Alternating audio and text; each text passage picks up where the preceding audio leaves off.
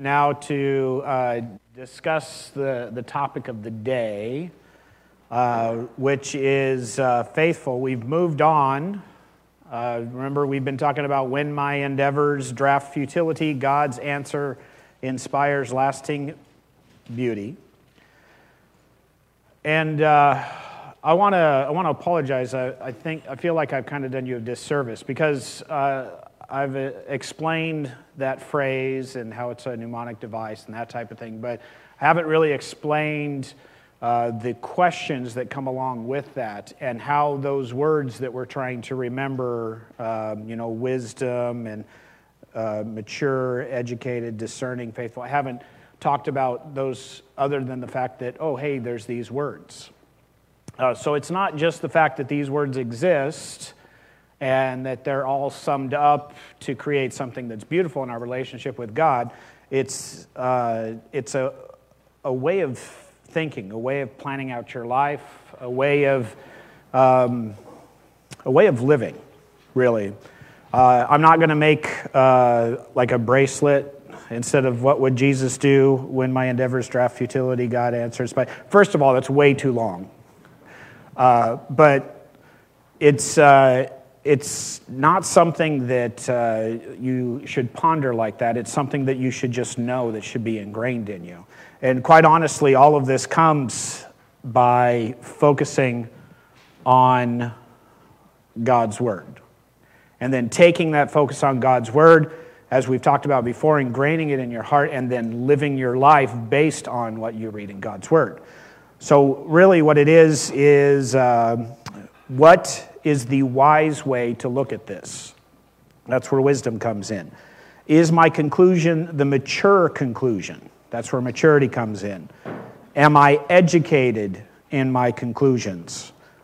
What is my process for discerning my conclusions? Is my conclusion faithful to Jesus and who he has revealed himself to be?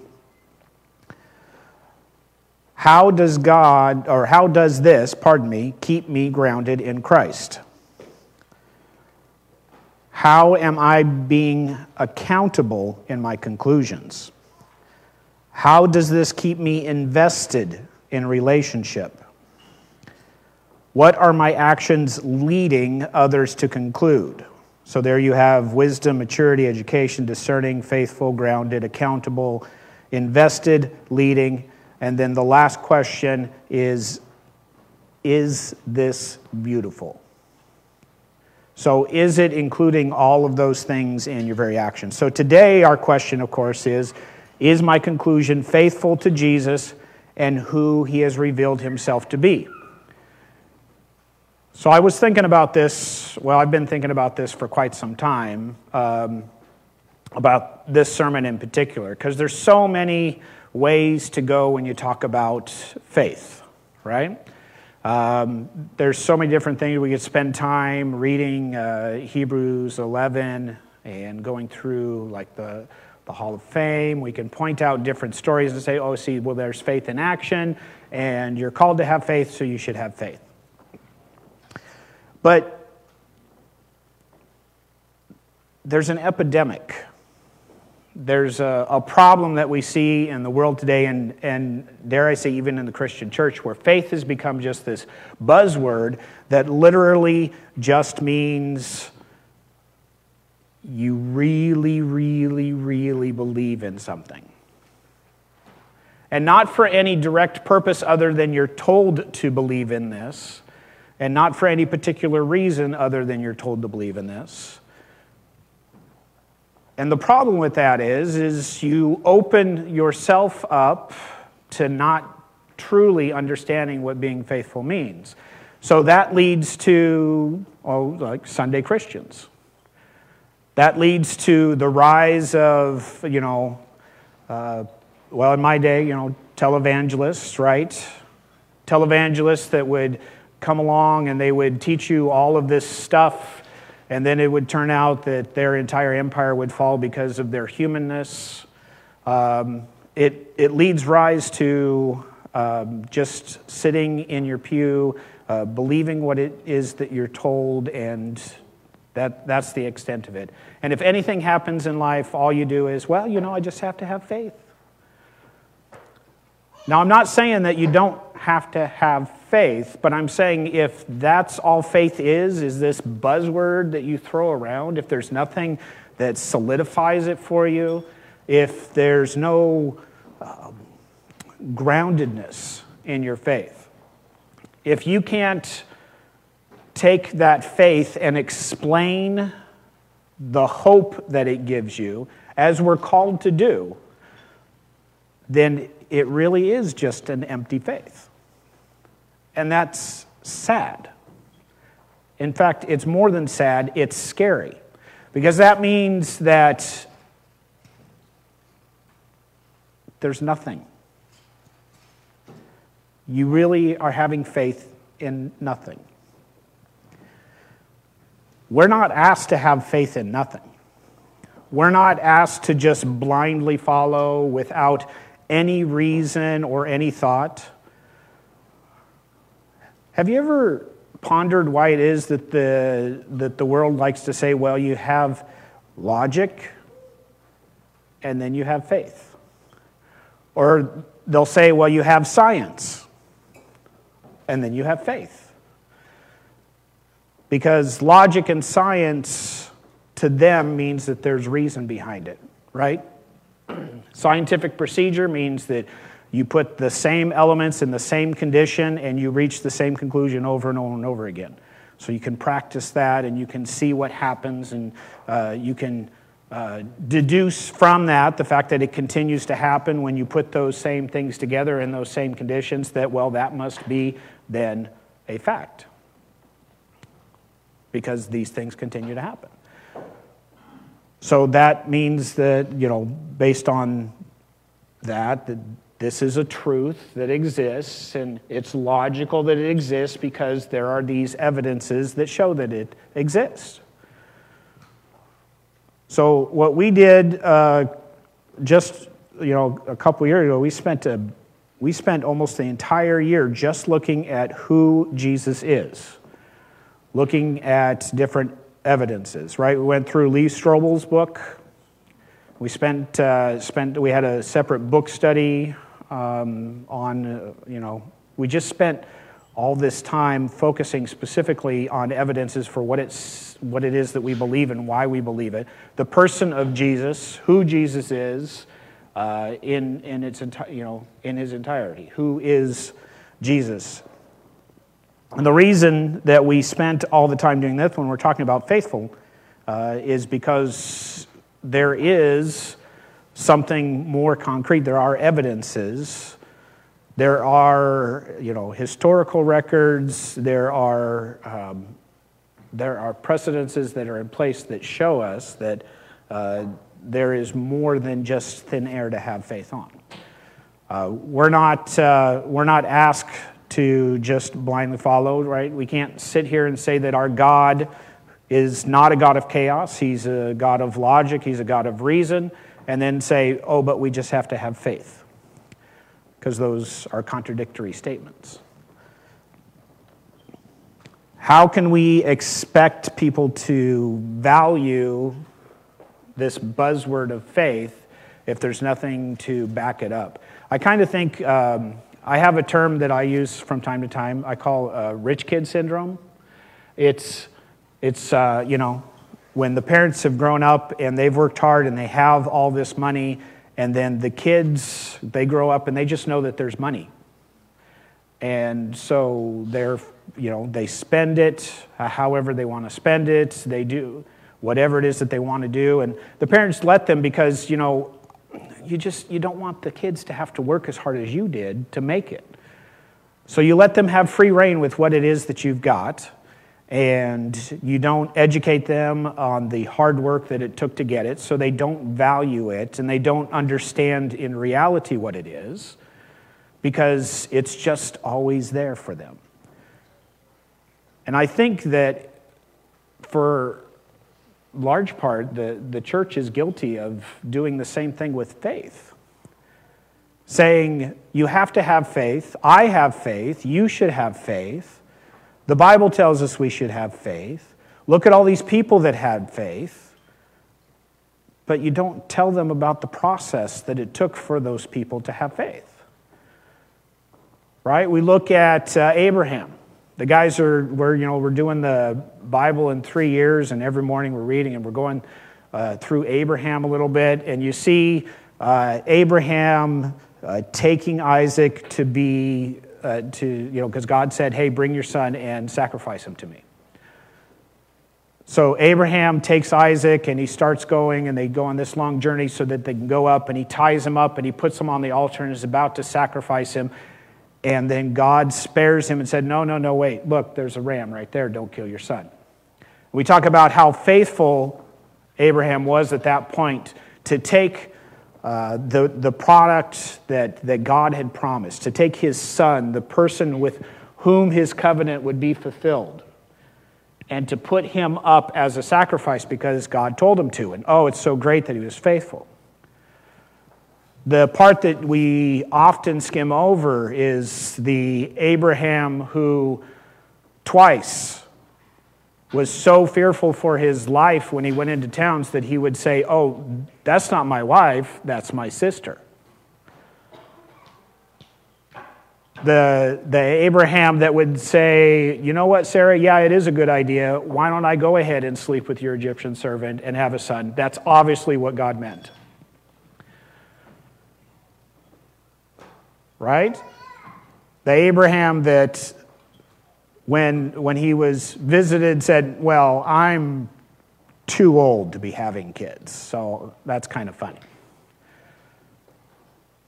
Now, those aren't a detriment to him. That gives us an example of his journey that he took.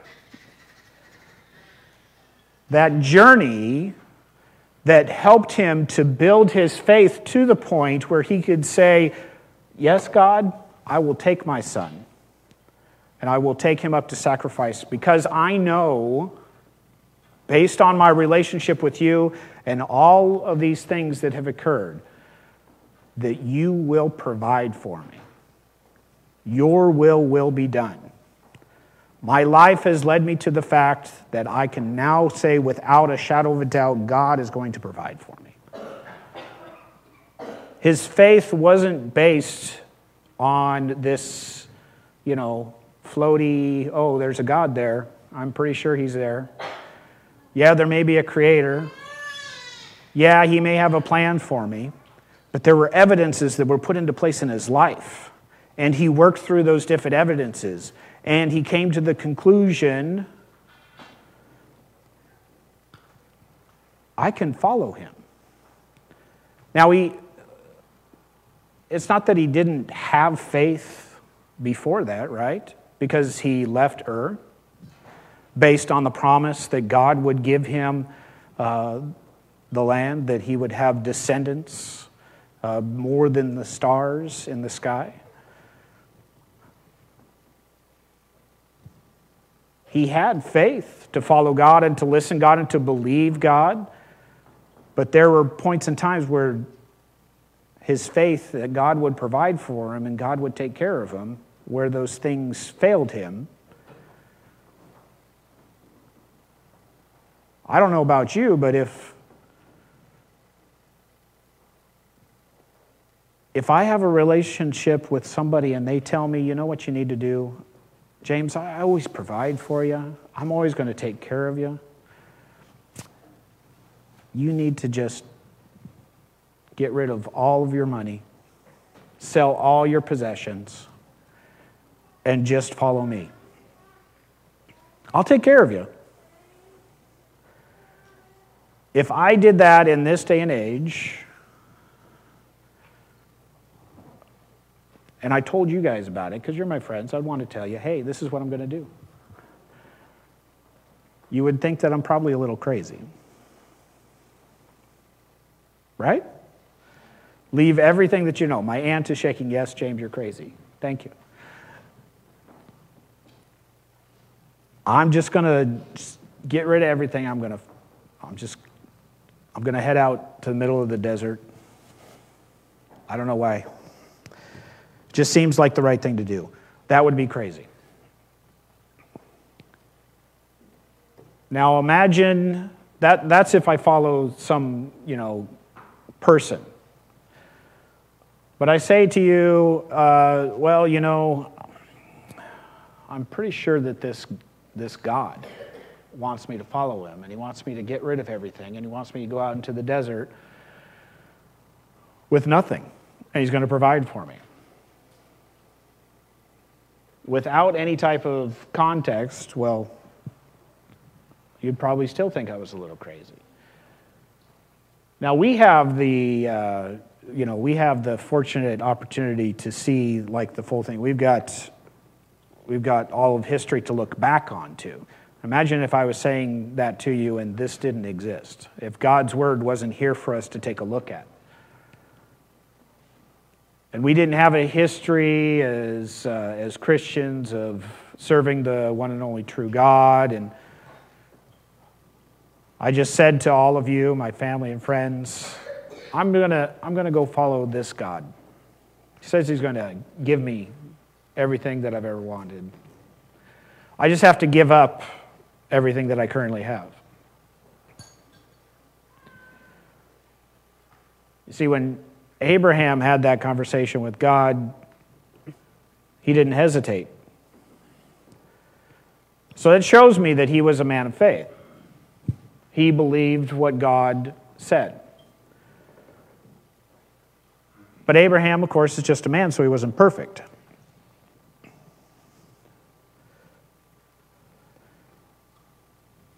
We have the opportunity to look at examples like Abraham and to say there's much, much more than just you need to have faith. We have the opportunity to examine faith, examine the opportunities that uh, that we've experienced in our lives, the traumas, the adventures, the directions that we've gone, and to develop that faith so it's more than just this buzzword that we use. It's something that we can actually base our lives off of, and our children can learn the value of that faith and direct their lives through that. Now, that's not to say that our children are not going to experience some hardships along the way as they travel this road of faith. They should, because it's a struggle. And I, I don't know, I, I struggle every time that my children have to go through anything. It's true. I want to make sure my kids are provided for. I want to make sure that I did a good job. I didn't fail them. That they're going to be able to overcome whatever comes their way but I don't want them to have to go through it. I want to protect them. And it's a struggle that we as parents deal with on a regular basis. Do I step in at this moment in my child's life and help them? Or do I just trust that what I've imparted to them and what their community has imparted to them will help them overcome this and they'll grow from it. It's a real struggle. But you see, we're given an example in God that allows us to be in relationship with God, the person who is going to provide for us. God says that we don't have to worry about food, we don't have to worry about what we'll wear. He will provide for us. But yet we experience these, these pitfalls in life. We experience these trials and these troubles. And we have the example of God being a father who says, You have everything you need to be able to get past this. He says, You have everything you need. I will provide it for you. All you have to do is trust in me, and you will get past this. You will grow from this. It's still a hard thing as a parent to sit there and watch your child go through something.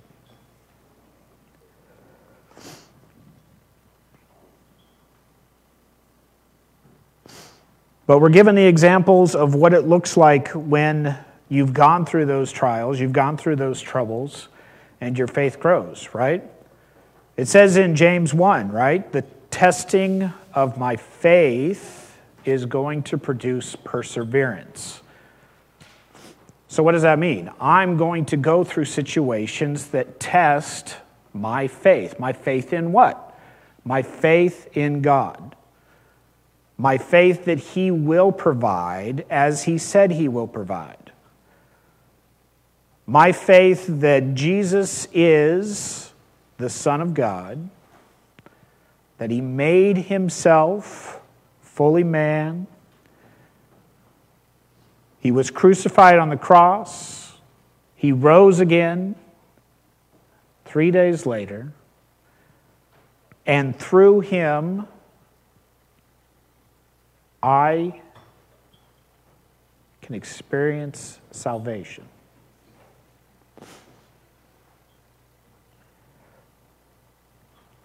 then I have to live my life, life I've ex- like I've actually experienced salvation then.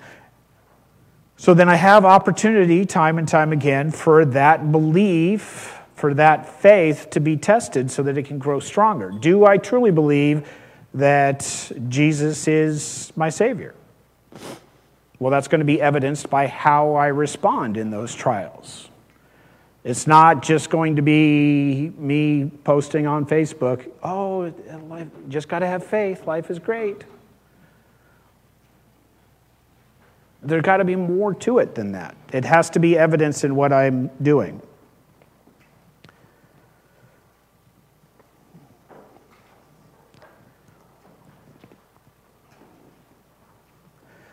So we have to come to a better understanding, a truer understanding of what exactly faith is and how it can be truly evidenced in our lives.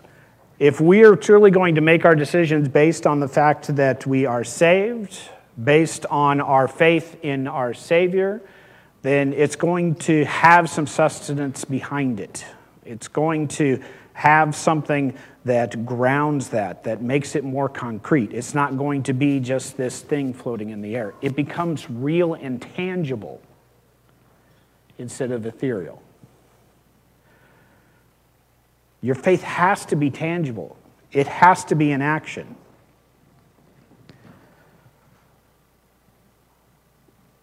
Yes, faith is believing, as it says uh, in uh, what, uh, Hebrews 11 verse 1. The faith is the belief in things without evidence. And that is a part of it. But it's not completely without evidences. It's just going beyond those things that are evident. Because we have an understanding of who God is and God's character, we can then take that extra step. We have an example of how God provided uh, Abraham, for example. And we can take that and see how he interacted with him. And then we can take that faith and we can say, well, if he interacted with that, you know, with that person in this way, then his character must be like this. He shows love, he shows compassion, he shows, uh, he shows uh, a little bit of discipline in there. Uh, so I get an idea, I get this picture of who God is, his personality. I form a relationship with him in that. And then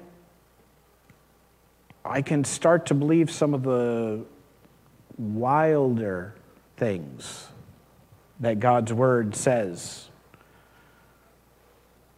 I can start to understand if we have a God who has a personal relationship with me, who wants to be in relationship with me, I can start to believe that he would send his son and his son would do these signs and miracles and it would match up with these prophecies. And since I can believe that we have a God that is this way and he has set these things in motion, and we have Jesus who meets these prophecies and performs these signs and miracles. We can have faith that those signs and miracles, even though they may seem fantastic to me, actually did happen.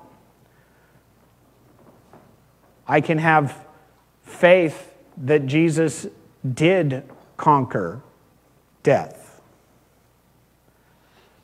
Because that is built upon the evidences that have been put in place so that I can reasonably believe that could happen. It's not just this thing floating in the air. See, faith is believing in what God says, although we may not see the whole picture. So there are evidences, but we don't have to have them all in place in order to understand, in order to have that faith.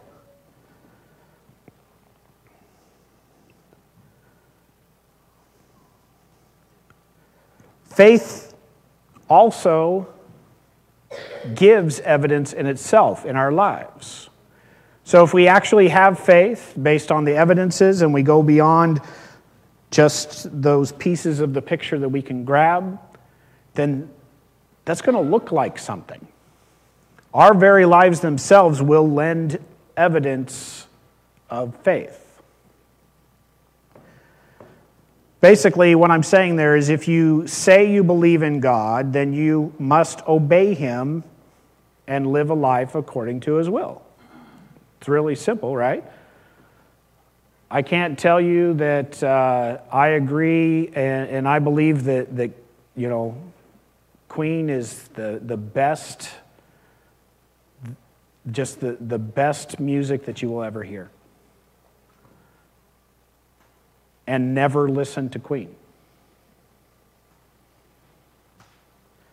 There's going to be evidence of my belief in that, like the fact that I have every song that they ever produced.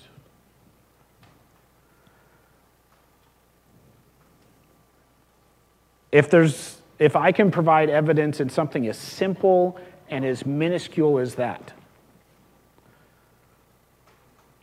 how much more evidence would I produce in my life if I believe something as massive as in a God who loves me and wants to have relationship with me? Not just any God, but the God that created the world and the universe.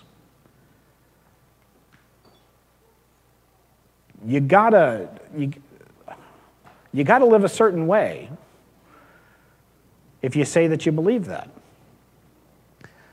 And the fact that we look back at Abraham and we see the way that he lived and we are uh, you know, privy to those details about his missteps, it doesn't weaken our faith, it strengthens it because we can see look, this man evidenced faith in his life. And he stumbled. I stumbled too.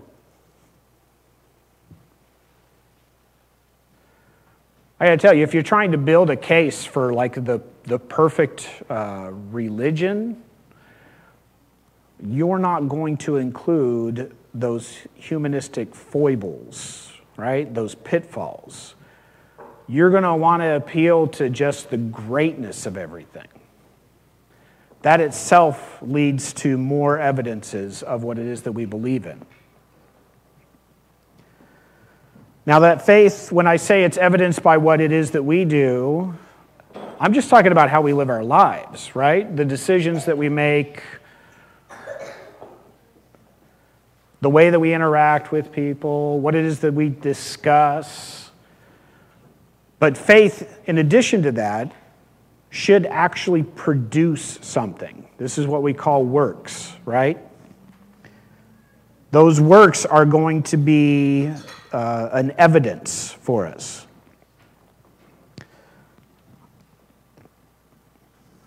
Now, some will say, well, James, if you are looking for work specifically, then that kind of countermounts faith because you're saying, I'm saved, but I have to do these things.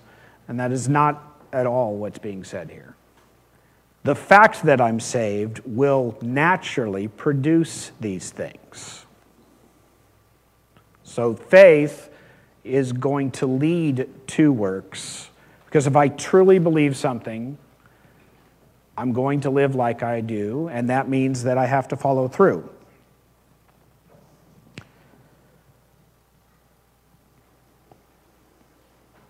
So I'm forgiven not because of those works, but I'm forgiven because of what has already occurred. I want you to just think about how it is that faith works in your life. Do you make decisions based on faith on a regular basis? Are you, you know, having to deal with life changing decisions? Are you approaching those based on your faith? I want to talk about life changing decisions real quick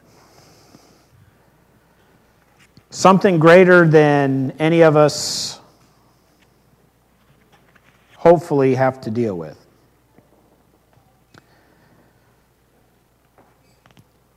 You're all familiar with uh, Shadrach, Meshach, and Abednego, right? I just, we're going to look at Daniel chapter 3. And we already know uh, most of it, right? We, we know that uh, that King uh, Nebuchadnezzar made a huge statue and um, proclaimed that everyone had to come out at a certain time and they had to bow down to the statue. And Shadrach, Meshach, and Abednego came out like they were supposed to. They stood where they were supposed to. But when it came time to bow down, they did not bow down. So Nebuchadnezzar rounds them up He's really mad. Mad doesn't describe how mad he is. Furious, is, is good. We're getting there. In verse 13 of chapter 3, it says, Then Nebuchadnezzar flew into a rage. Flew into a rage and ordered Shadrach, Meshach, and Abednego be brought before him. And he said to them, Is it true, Shadrach, Meshach, and Abednego, that you refuse to serve my gods or to worship the golden statue that I have set up? I'll give you one more chance. Bow down and worship the statue I have made when you hear the sound of the musical instruments, but if you refuse, you will be thrown immediately into the blazing furnace. Then what God will be able to rescue you from my power?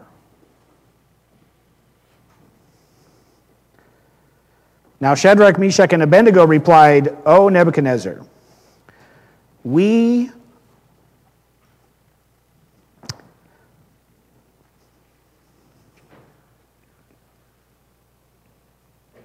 Sorry, you need to think about this.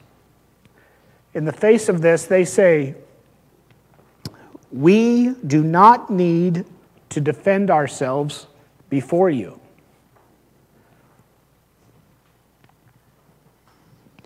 If we are thrown into the blazing furnace, the God whom we serve is able to save us. See, there's no, there's no question in their minds. First of all, they don't need to defend themselves. Second of all, yeah, God could save them.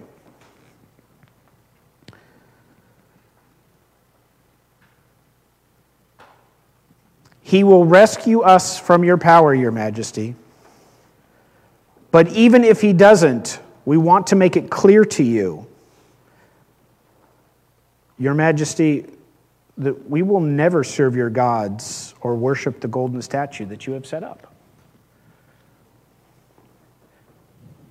Now, we could continue reading, but obviously Nebuchadnezzar flew into a greater rage. Said that furnace isn't hot enough, make it much, much harder, hotter, and throw them in. But I want to just focus real quick on those statements, that statement that Shadrach, Meshach, and Abednego made. And I'm, uh, I'm pulling a little bit from Francis Schaeffer. You may have heard of him. Uh, from the book uh, No Little People, it's a compilation of several different sermons uh, that are written out. And the particular sermon, of course, is The Three Men in the Fiery Furnace.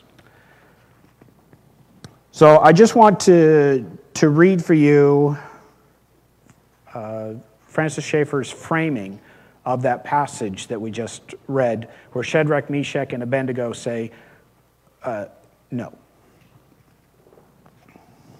So the three months, the three men said several astonishing things in this speech. First, they stated that while human wisdom would suggest that they give the king a careful answer, hedging it so as not to offend, they instead were going to give a completely straightforward answer.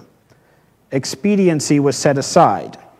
Secondly, they directly contradicted the implication of Nebuchadnezzar's question Who is the God that shall deliver you out of my hands? They affirmed to the king that this discussion did not turn upon whether God exists or whether he was able to rescue them. That just isn't the topic of conversation. Nebuchadnezzar, they implied, God is able, he does exist, he's different from your gods who have to be carried around by men. He is the living God, the God of heaven, the God of powers in Babylon, as much as in Judea, he is the real God. The point is not whether he is able to deliver, because he is able. If he wills to deliver, he can.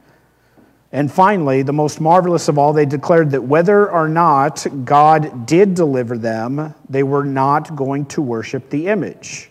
Their message is plain. If God does deliver, we won't worship. If God doesn't deliver, we won't worship.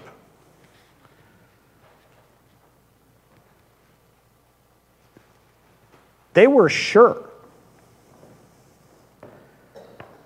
They were sure in the face of their death, not only that God existed, but God was able to save them. The question wasn't if they would be saved from the king's power. The question was if they continued in the face of that to know that God exists and God could. And even if God didn't, that it wouldn't change their answer. Because their faith wasn't dependent upon God's action in their time of trial. Whatever happened to them made absolutely zero difference as to whether or not God existed. Do you live your life that way? Do you live your life in that whether you go to the left or you go to the right, it still does not have any bearing as to whether or not God exists?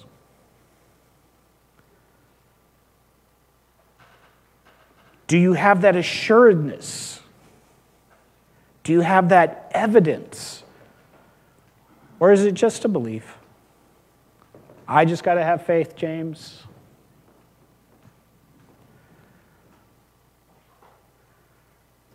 Because then, if you honestly have that evidenced faith that you believe in wholeheartedly, you have to share it properly with others. You have to give them the evidences. You have to show them example in your own life where that faith has pulled you through. You have to tell them the rest of Abraham's story, not just that he was faithful. He was faithful, but when faced with his own death, possibly, no, that's my sister.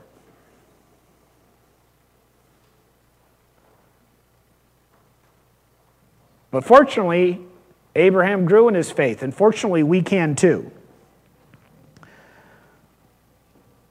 So, my question for you really is Have you reframed your thinking based on who Jesus has revealed himself to be? Does every action you take and the decisions you make speak of that belief? Or does it speak of worldly wisdom? Because Shadrach, Meshach, and Abednego stood before Nebuchadnezzar knowing that he had the fate of their lives in his hand, according to worldly wisdom, right? He's the, he's the king. And they said, It doesn't matter because God exists and he can. But even if he doesn't, it doesn't matter.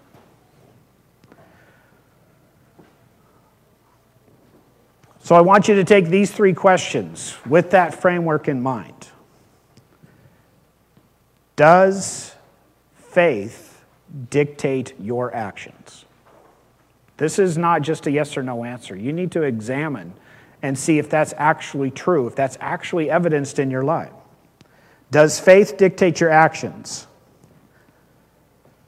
The second question is Have you paired your faith with discernment? I told you last week that discernment was not broken off or its own entity from faith, and that faith is tied into that discernment, right? So, have you paired your faith with that discernment? And then the third thing, of course, just quite simply, how is faith shown in your life? Three simple questions, hopefully, lots of discussion. Take the next 20 minutes, and then we'll come back and we'll uh, partake in communion.